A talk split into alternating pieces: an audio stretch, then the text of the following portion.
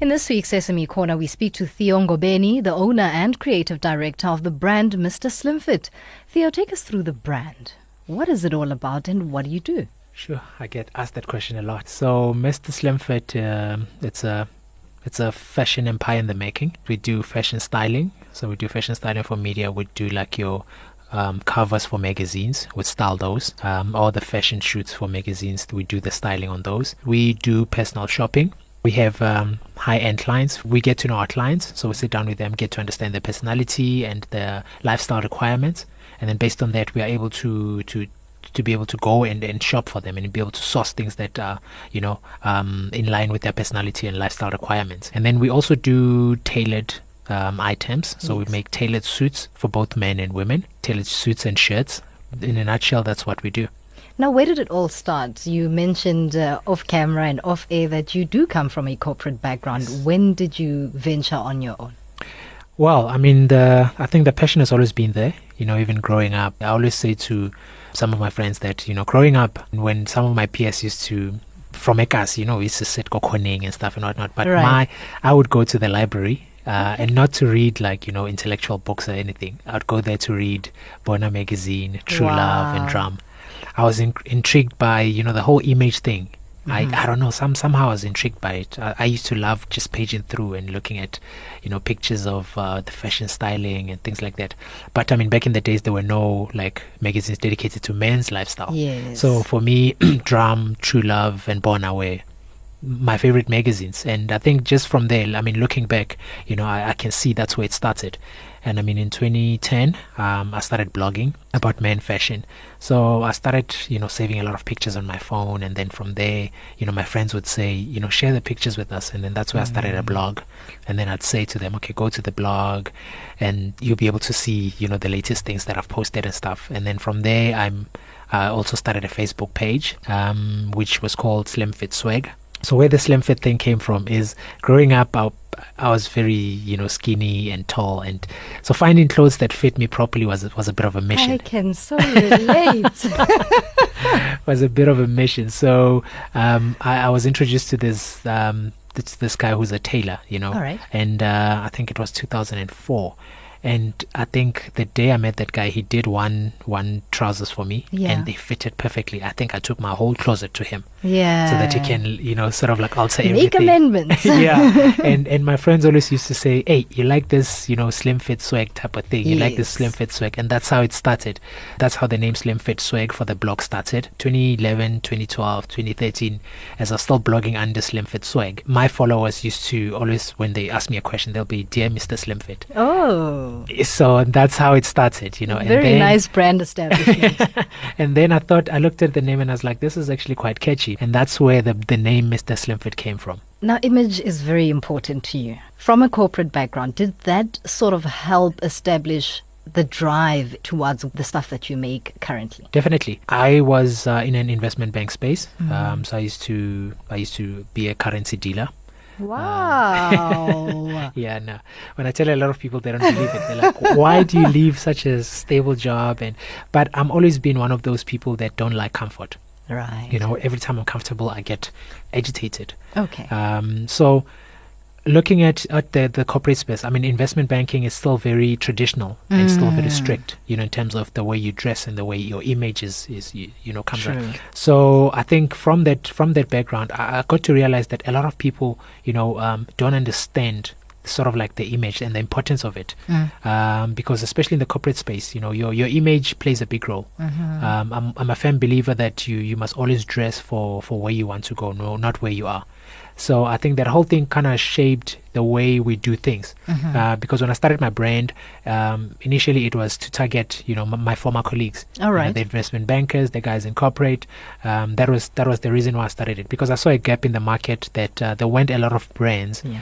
who understood that market. Mm. Now, your designs and the stuff that you come up with, some would think it's very out there. I always say everything is not for everyone. So the one thing that we do at Mr. Slimfit is we are very much focused on, it's a personalized service, highly personalized service. And hence we don't have a store, we have a private showroom. Yeah. It's an appointment basis only. So you don't just come into the store, you know, you make an appointment, and then before the appointment we get to find out about what you're looking for, so that we can prepare for you, so that when you come, you know, I get a lot of clients coming to me and say, I saw this picture on Instagram, this is what I want. Yeah. But by the time they leave, that's not what we're doing for them, because I get to sit down with them, understand them, like what do they do, you know, what are their lifestyle requirements, you know, in terms of their personality as well. And then from there, we get to design something that's fitted for them and their personality. So we don't sell products. We basically sell an experience. How has the market received you so far? I mean, when I started last year, it was a bit tough. I mean, from the corporate environment to the fashion industry, I mean, nobody knew me, and I knew that I had to make a name for myself. I mean, last year I did a lot of sacrificing and a lot of learning about the industry, and which was actually has worked in my benefit. You know, I think this year the market has received us quite well. We've been doing a lot of things this year. I mean, people are blown away by the things that we do. You know. I think they're blown away by just what they see in terms of the images that we of the outfits that we've made and stuff. But like I said, there's a whole lot more that goes in the background, you know, for us to create those images. Those, I always say, our suits reflect our client's personality, and us translating it into a suit. But in terms of the industry, we've been doing very well. I think we're sort of like one of those forces to reckon. What challenges though have you faced in this journey? Sure. I think, like I said, coming into an industry that I knew literally nothing about, that was challenging as well. I mean, I'm from the financial background, and coming into the fashion industry, it's way different to the financial, totally different from the financial market. And in this industry, I think it's a whole lot of networking that you have to do. It's a whole lot of, you know, sacrifices. You know, there's, with every industry, I guess, you need to build your name. You need to build a reputation, because people buy reputation. They don't buy products, you know. True.